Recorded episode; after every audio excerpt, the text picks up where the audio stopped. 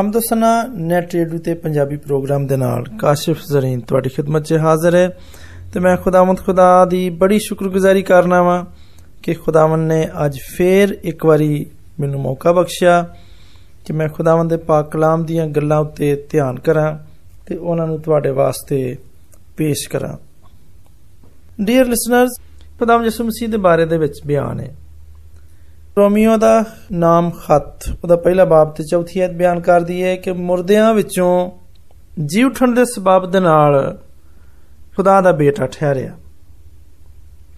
ਜੁਮੇ ਦੇ ਦਿਨ ਖੁਦਾਵੰਦ ਮਸੀਹ ਮਸਲੂਬ ਹੋਇਆ ਤੇ ਉਸੇ ਹੀ ਦਿਨ, ਯਾਨੀ ਜੁਮੇ ਦੇ ਆਖਰੀ ਹਿੱਸੇ ਵਿੱਚ ਉਹ ਦਫਨ ਕੀਤਾ ਗਿਆ। ਇਸ ਤਰ੍ਹਾਂ ਜੁਮਾ ਮੌਤ ਦਾ ਪਹਿਲਾ ਦਿਨ ਹੋਇਆ। ਸਨੀਚਰ ਦੇ 24 ਘੰਟੇ ਦੂਜਾ ਦਿਨ ਤੇ ਇਤਵਾਰ ਦੀ ਰਾਤ ਦੇ 11 ਘੰਟੇ ਤੀਜਾ ਦਿਨ। ਪਸ ਉਹ ਸਲੀਬੀ ਮੌਤ ਦੇ ਤੀਜੇ ਦਿਨ ਜੀ ਉਠਿਆ। ਇਹ ਵੇ ਉਹਨਾਂ ਤਿੰਨਾਂ ਦਿਨਾਂ ਦਾ ਬਿਆਨ ਜਿਹੜਾ ਖੁਦਾਵੰਦ ਮਸੀਹ ਨੇ ਆਖਿਆ ਕਿ ਮੈਂ ਤੀਜੇ ਦਿਨ ਜੀ ਉਠਾਂਗਾ। ਬਹੁਤ ਸਾਰੇ ਲੋਕ ਇਸ ਤਰਤੀਬ ਨੂੰ ਨਾ ਸਮਝਦਿਆਂ ਹੋਇਆਂ ਉਹ ਇਸ ਮੁਸ਼ਕਲ 'ਚ ਪਿਆ ਜਾਂਦੇ ਨੇ ਕਿ ਤਿੰਨ ਦਿਨ ਕਿਵੇਂ ਹੁੰਦੇ ਨੇ? ਕਿ ਜੁਮੇ ਦੇ ਦਿਨ ਖੁਦਾਵੰਦ ਮਸੀਹ ਨੂੰ ਸਲੀਬ ਦਿੱਤਾ ਗਿਆ ਤੇ ਉਸੇ ਹੀ ਦਿਨ, ਯਾਨੀ ਜੁਮੇ ਦੇ ਦਿਨ ਦੇ ਆਖਰੀ ਹਿੱਸੇ ਵਿੱਚ ਉਹਨਾਂ ਨੂੰ ਦਫਨ ਕੀਤਾ ਗਿਆ। ਇਸ ਤਰ੍ਹਾਂ ਜੁਮਾ ਮੌਤ ਦਾ ਪਹਿਲਾ ਦਿਨ ਹੋਇਆ, ਸਨੀਚਰ ਦਾ ਦਿਨ, ਯਾਨੀ ਹਫ਼ਤੇ ਦਾ ਦਿਨ 24 ਘੰਟੇ ਦੂਜਾ ਦਿਨ ਤੇ ਤਵਾਰ ਦੀ ਰਾਤ ਦੇ 11 ਘੰਟੇ ਤੀਸਰਾ ਦਿਨ। ਇਸ ਤਰ੍ਹਾਂ ਉਹ ਸਲੀਬੀ ਮੌਤ ਦੇ ਤੀਜੇ ਦਿਨ ਜੀ ਉਠਿਆ। ਤੇ ਖੁਦਾਵੰਦ ਮਸੀਹ ਦਾ ਜੀ ਉਠਣਾ ਇੱਕ ਨਮਾਇਆ ਫ਼ਰਕ ਰੱਖਦਾ ਹੈ, ਕਿਉਂਕਿ ਬਹੁਤ ਸਾਰੇ ਲੋਕ ਜ਼ਿੰਦਾ ਤੇ ਕੀਤੇ ਗਏ, ਪਰ ਉਹ ਫਿਰ ਆਪਣੇ ਵੇਲੇ ਉੱਤੇ ਮਰ ਗਏ। ਰੋਮੀਓ ਦੇ ਖੱਤ ਦੇ ਵਿੱਚ ਹੀ ਬਿਆਨ ਹੈ ਕਿ ਮਸੀਹ ਜਦੋਂ ਮੁਰਦਿਆਂ ਵਿੱਚੋਂ ਜੀ ਉਠਿਆ ਹੈ ਤੇ ਫਿਰ ਨਹੀਂ ਮਰਨ ਦਾ। ਮੌਤ ਦਾ ਫਿਰ ਉੱਤੇ ਇਖਤਿਆਰ ਨਹੀਂ ਹੋਏਗਾ। ਤੇ ਮੁਕਾਸ਼ਫਾ ਦੀ ਕਿਤਾਬ ਦੇ ਪਹਿਲੇ ਬਾਬ ਦੇ ਵਿੱਚ ਖੁਦਾਵੰਦ ਫਰਮਾਉਂਦੇ ਨੇ ਕਿ ਮੈਂ ਅਵਲ ਤੇ ਆਖਰ ਤੇ ਜ਼ਿੰਦਾ ਵਾਂ।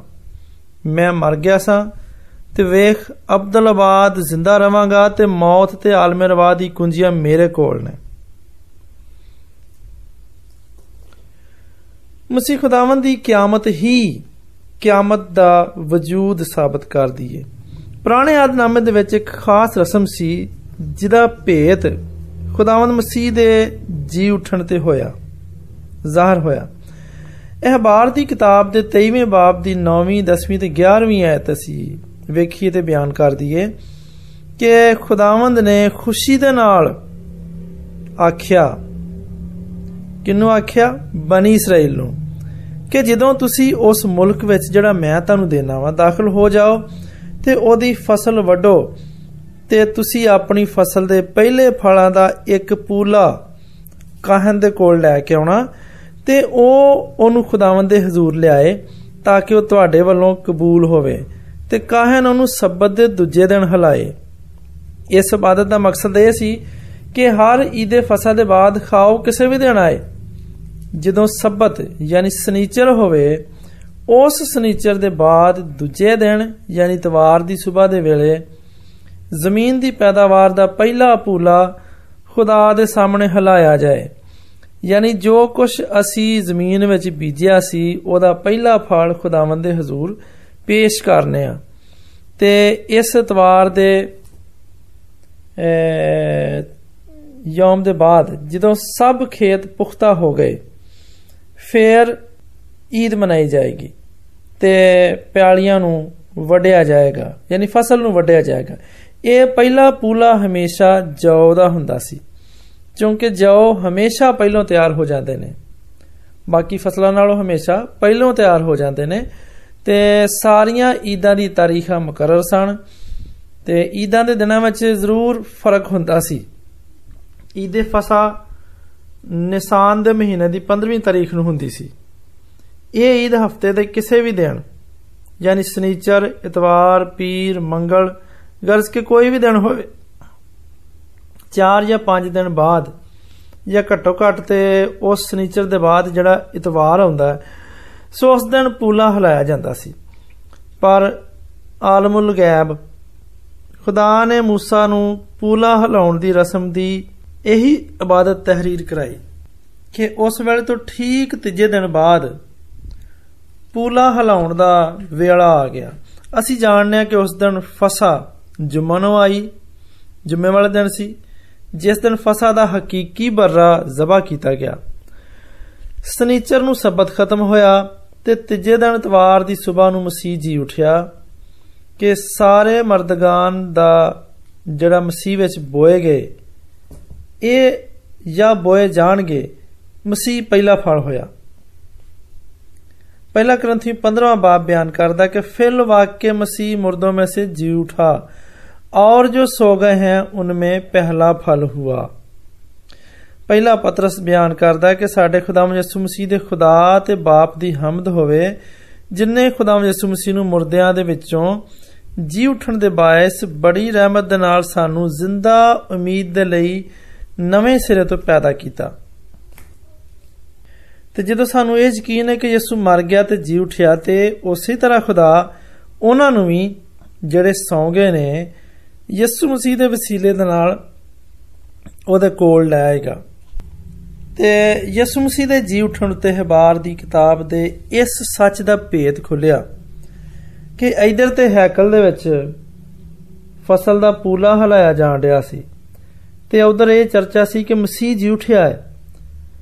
ਤੇ ਸਭ ਤੋਂ ਪਹਿਲੋਂ ਕਾਹਨਾ ਦੇ ਕੋਲ ਪਹਿਰੇ ਵਾਲਿਆਂ ਨੇ ਇਹ ਖਬਰ ਪਹੁੰਚਾਈ। ਤੇ ਪਹਿਰੇ ਵਾਲਿਆਂ ਦੇ ਵਿੱਚੋਂ ਬਾਜ਼ ਨੇ ਆ ਕੇ ਸਾਰਾ ਮਾਜਰਾ ਸਰਦਾਰ ਕਾਹਨਾ ਨੂੰ ਦੱਸਿਆ। ਮਸੀਹ ਕਿਉਂ ਕਰ ਜੀ ਉਠਿਆ? ਅਸੀਂ ਇੰਨਾ ਕਹਿ ਸਕਨੇ ਆ ਕਿ ਉਹਦੀ ਇਨਸਾਨੀ ਰੂਹ ਜਿਹੜੀ ਬਦਨ ਚੋਂ ਨਿਕਲ ਗਈ ਸੀ, ਤੀਜੇ ਦਿਨ ਫੇਰ ਆਪਣੇ ਬਦਨ ਵਿੱਚ ਆ ਗਈ ਤੇ ਜਦੋਂ ਕਿ ਪਿਆਰਾ ਕਬਰ ਉੱਤੇ ਮੌਜੂਦ ਸੀ, ਉਹਨੇ ਕਬਰ ਦੇ ਅੰਦਰ ਆਰਾਮ ਤੇ ਖਾਤਰ ਜਮਈ ਦੇ ਨਾਲ ਕਫਨ ਦੇ ਕੱਪੜੇ ਲਾਏ ਤੇ ਸਾਰਾ ਕਫਨ ਕਬਰ ਦੇ ਅੰਦਰ ਛੱਡਤਾ। ਲਾਜ਼ਰ ਕਫਨ ਪਾਇਆ ਹੋਇਆ ਨਿਕਲਿਆ ਸੀ। ਚਨਾਚੇ ਉਹਨੂੰ ਫੇਰ ਮਰਨਾ ਪਿਆ। ਪਰ ਮਸੀਹ ਨੂੰ ਫੇਰ ਮਰਨਾ ਨਹੀਂ ਸੀ। ਇਸ ਲਈ ਮਸੀਹ ਕਬਰ ਦੇ ਵਿੱਚ ਹੀ ਕਫਨ ਨੂੰ ਛੱਡ ਕੇ ਤੇ ਸਿਰ ਦਾ ਰਮਾਲ ਤੈਅ ਕਰਕੇ, ਅਲੱਗ ਕਰਕੇ ਰੱਖ ਦਿੱਤਾ ਤੇ ਉਹ ਆਪਣੀ ਇਲਾਹੀ ਕੁਦਰਤ ਦੇ ਨਾਲ ਬਾਹਰ ਨਿਕਲ ਆਇਆ ਤੇ ਉਹ ਇਹਦਾ ਮਤਾਜ ਨਹੀਂ ਸੀ ਕਿ ਉਹ ਕੱਪੜੇ ਲੈ ਕੇ ਆਵੇ। ਉਹ ਇਹਦਾ ਵੀ ਮਤਾਜ ਨਹੀਂ ਸੀ ਕਿ ਕੋਈ ਉਹਦੇ ਲਈ ਪੱਥਰ ਹਟਾਵੇ। ਉਹ ਬਾਵਜੂਦ ਦਰਵਾਜ਼ਾ ਬੰਦ ਹੋਣ ਦੇ ਅੰਦਰ ਦਾਖਲ ਹੋ ਸਕਦਾ। ਕਿਉਂਕਿ ਯਹੋਨਾ ਦੀ ਇੰਜੀਲ ਦੇ 20ਵੇਂ ਬਾਬ 'ਚ ਲਿਖਿਆ ਹੈ ਕਿ ਫਿਰ ਉਸੇ ਹੀ ਦਿਨ ਜਿਹੜਾ ਹਫ਼ਤੇ ਦਾ ਪਹਿਲਾ ਦਿਨ ਸੀ, ਸ਼ਾਮ ਦੇ ਵੇਲੇ ਜਦੋਂ ਸਾਰੇ ਦਰਵਾਜ਼ੇ ਬੰਦ ਸਨ, ਜਿੱਥੇ ਸ਼ਾਗਿਰਦ ਬੈਠੇ ਸਨ, ਤੇ ਉਹਨਾਂ ਯਹੂਦੀਆਂ ਦੇ ਡਰ ਦੇ ਮਾਰੇ ਉਹਨਾਂ ਦੇ ਦਰਵਾਜ਼ੇ ਬੰਦ ਸਨ। ਤੇ ਯਿਸੂ ਆ ਕੇ ਉਹਨਾਂ ਦੇ ਵਿਚਕਾਰ ਆ ਖਲੋਤਾ ਤੇ ਉਹਨਾਂ ਨੂੰ ਆਖਿਆ, ਤੁਹਾਡੀ ਸਲਾਮਤੀ ਹੋਵੇ। ਤੇ 8 ਦਿਨਾਂ ਬਾਅਦ ਜਦੋਂ ਉਹਦੇ ਸ਼ਾਗਿਰਦ ਫੇਰ ਅੰਦਰ ਸਨ ਤੇ ਤੋਮਾ ਵੀ ਉਹਨਾਂ ਦੇ ਨਾਲ ਮੌਜੂਦ ਸੀ ਤੇ ਦਰਵਾਜ਼ੇ ਬੰਦ ਸਨ। ਤੇ ਯਿਸੂ ਆਇਆ ਤੇ ਉਹਨਾਂ ਦੇ ਵਿੱਚ ਆ ਖਲੋਤਾ ਤੇ ਉਹਨੇ ਆਖਿਆ, ਤੁਹਾਡੀ ਸਲਾਮਤੀ ਹੋਵੇ। ਮੌਤ ਤੋਂ ਪਹਿਲਾਂ ਵੀ ਯਿਸੂ ਆਪਣੇ ਜਿਸਮ ਉੱਤੇ ਇਖਤਿਆਰ ਰੱਖਦਾ ਸੀ। ਲੂਕਾ ਦੇ ਜੀਲ ਦੇ ਵਿੱਚ ਦਰਜ ਹੈ ਕਾਲਬਨ ਚੌਥੇ ਬਾਬ ਦੀ 40ਵੀਂ ਆਇਤ ਦੇ ਵਿੱਚ ਕਿ ਉਹ ਉਹਨਾਂ ਦੇ ਵਿੱਚੋਂ ਨਿਕਲ ਕੇ ਚਲਾ ਗਿਆ। ਜਦੋਂ ਉਹ ਉਹਨੂੰ ਪਹਾੜ ਦੀ ਚੋਟੀ ਤੋਂ ਥੱਲੇ ਸੁੱਟਣਾ ਚਾਹੁੰਦੇ ਸੀ ਤੇ ਉਦੋਂ ਉਹ ਉਹਨਾਂ ਦੇ ਵਿੱਚੋਂ ਨਿਕਲ ਕੇ ਚਲਾ ਗਿਆ, ਆਪਣੇ ਆਪ ਨੂੰ ਬਚਾ ਲਿਆ। ਤੇ ਫਿਰ ਫਿਰ ਇੱਕ ਜਗ੍ਹਾ ਤੇ ਬਿਆਨ ਹੈ ਅੰਜੀਲਾਂ ਦੇ ਵਿੱਚ, ਖੁਦਾਮ ਯਿਸੂ ਨੇ ਆਖਿਆ, ਪੇਸ਼ਤਰ ਇਸ ਤੋਂ ਕਿ ਇਬਰਾਹਿਮ ਪੈਦਾ ਹੋਇਆ, ਮੈਂ ਵਾਂ। ਇਹ ਗੱਲ ਸੁਣ ਕੇ ਉਹਨਾਂ ਨੇ ਉਹਨੂੰ ਮਾਰਨ ਵਾਸਤੇ ਵੱਟੇ ਚੁੱਕੇ, ਪਰ ਯਿਸੂ ਉਹਨਾਂ ਦੇ ਵਿੱਚੋਂ ਨਿਕਲ ਗਿਆ। ਤੇ ਮੱਤੀ ਦੀ ਝੀਲ 'ਚ ਬਿਆਨ ਹੈ ਕਿ ਉਹ ਰਾਤ ਦੇ ਚੌਥੇ ਪਿਆਰ ਝੀਲ ਉੱਤੇ ਤੁਰਦਾ ਹੋਇਆ ਉਹਨਾਂ ਦੇ ਕੋਲ ਆਇਆ। ਇਹ ਇਸ ਲਈ ਕਿ ਉਹਨੇ ਆਪਣੀ ਇਨਸਾਨੀਅਤ ਨੂੰ ਅਲੂਹੀਅਤ ਦੇ ਵਿੱਚ ਲੈ ਲਿਆ ਸੀ। ਤੇ ਮਤੀ ਦੀ ਜੀਲ ਦਾ 28ਵਾਂ ਬਾਬ ਬਿਆਨ ਕਰਦਾ ਹੈ ਕਿ ਪੰਚਾਲ ਦਾ ਆਉਣਾ ਤੇ ਪੱਥਰ ਦਾ ਟਲਕਾਉਣਾ, ਇਹਦੇ ਵਿੱਚ ਦੋ ਮਕਸਦ ਸਨ, ਕਿ ਪਹਿਰੇਦਾਰ ਡਰ ਕੇ ਦੌੜ ਜਾਣ ਤੇ ਜਾ ਕੇ ਮੁਖਾਲਫਾਂ ਨੂੰ ਖਬਰ ਕਰ ਦੇਣ ਤਾਂ ਕਿ ਉਹ ਸ਼ਰਮਸਾਰ ਹੋ ਕੇ ਤੌਬਾ ਦਾ ਮੌਕਾ ਪਾਉਣ।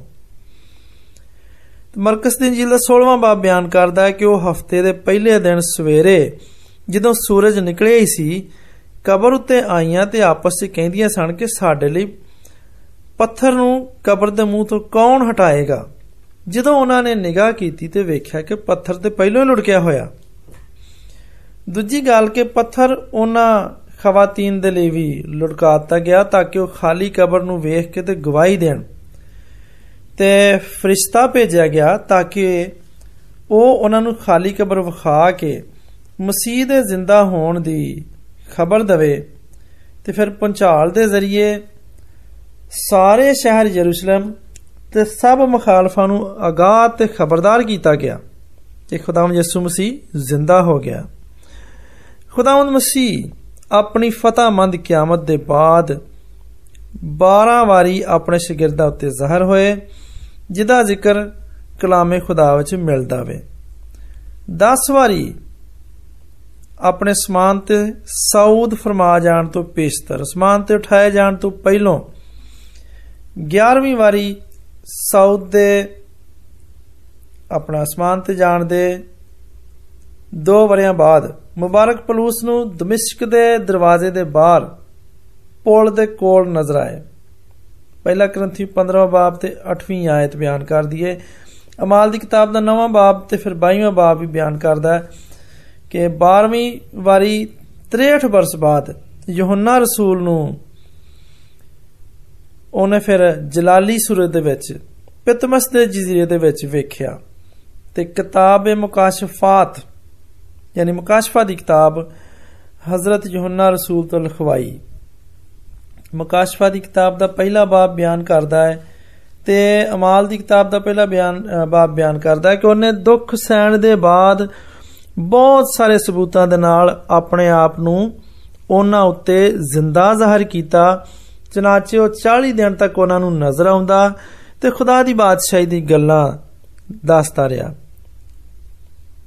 ਕਲੀਸਿਆ ਦੀ ਤਾਰੀਖ ਦੇ ਵਿੱਚ ਕਦੀ-ਕਦੀ ਕੁਝ ਬੰਦਿਆਂ ਉੱਤੇ ਉਹਨੇ ਆਪਣੇ ਆਪ ਨੂੰ ਜ਼ਾਹਰ ਕੀਤਾ ਕਦੀ-ਕਦੀ ਉਹਨੇ ਆਪਣੇ ਫਰਿਸ਼ਤਾ ਭੇਜਿਆ ਕਦੀ ਉਹਨੇ ਐਸੇ ਤਰੀਕੇ ਬਣਾਏ ਕਿ ਖਾਦਮਾਂ ਦੀ ਮਦਦ ਕੀਤੀ ਕਿ ਜਿੱਤੋਂ ਜ਼ਾਹਰ ਹੋਵੇ ਕਿ ਉਹ ਜਿਹੜਾ ਮਰਿਆ ਸੀ ਉਹ ਜ਼ਿੰਦਾ ਹੈ ਨੀਜ਼ ਉਹਨੇ ਆਪਣੇ ਬੰਦਿਆਂ ਨੂੰ ਰੂਹਾਨੀ ਨਵੀਂ ਪਦਾਇਸ਼ ਦੀ ਤਬਦੀਲ ਸ਼ੁਦਾ ਜ਼ਿੰਦਗੀ عطا ਫਰਮਾ ਕੇ ਵੀ ਸਬੂਤ ਪੇਸ਼ ਕੀਤਾ ਕਿ ਉਹ ਜਿਹੜਾ ਮਰ ਗਿਆ ਸੀ ਜ਼ਿੰਦਾ ਹੈ ਇਬਨੇ ਦਾਊਦ ਹਕੀਕਤਨ ਸ਼ੁਰੂ ਤੋਂ ਹੀ ਇਬਨੇ ਅੱਲਾ ਸੀ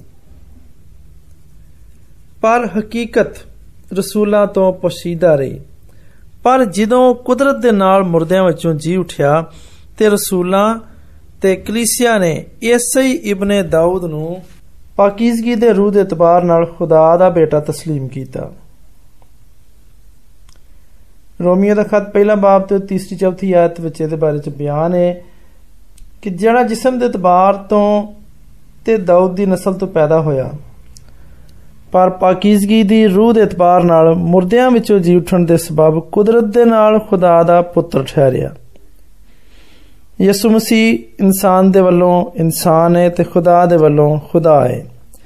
ਇਹ ਉਹ ਸ਼ਖਸੀਅਤ ਹੈ ਜਿਹੜੀ ਆਪਣੀ ਜ਼ਾਤ ਵਿੱਚ ਕਦੀਮ ਯਾਨੀ ਖੁਦਾ ਤੇ ਇਨਸਾਨ ਦਾ ਮਿਲਾਪ ਇਹਦੇ ਵਿੱਚ ਹੁੰਦਾ ਹੈ ਮਸੀਹ ਦੀ ਮੁਬਾਰਕ ਜ਼ਿੰਦਗੀ ਵਿੱਚ ਇਲਾਹੀ ਹਲਕਾ ਇਨਸਾਨੀ ਹਲਕੇ ਦੇ ਨਾਲ ਮੁਲਹਿਕ ਹੋਇਆ ਤੇ ਹੁਣ ਖੁਦਾ ਤੇ ਇਨਸਾਨ ਵਿੱਚ ਇੱਕ ਦੂਸਰੇ ਤੋਂ ਅਲੱਦਗੀ ਦੂਰੀ ਤੇ ਜੁਦਾਈ ਬਾਕੀ ਨਾ ਰਹੀ ਕਿਉਂਕਿ ਇਲਾਹੀ ਹਲਕਾ ਇਨਸਾਨੀ ਹਲਕੇ ਵਿੱਚ ਆਮਦ ਰਫਤਾ ਰਾਸਤਾ ਪੈਦਾ ਹੋ ਗਿਆ ਜਿਹੜਾ ਕਿ ਮਸੀਹ ਯਸੂ ਹੈ ਇਹ ਵੱਡਾ ਇਨਕਲਾਬ ਖੁਦਾਵੰਦ ਮਸੀਹ ਦੀ ਆਮਦ ਦੇ ਵਿੱਚ ਪੈਦਾ ਹੋਇਆ ਤੇ ਆਪਣੀ ਪੂਰੀ ਕੁਦਰਤ ਤੇ ਜ਼ੋਰ ਦੇ ਵਿੱਚ ਖੁਦਾਵੰਦ ਯਿਸੂ ਮਸੀਹ ਦੀ ਫਤਹਮੰਦ ਕਿਆਮਤ ਤੇ ਪਹੁੰਚਿਆ।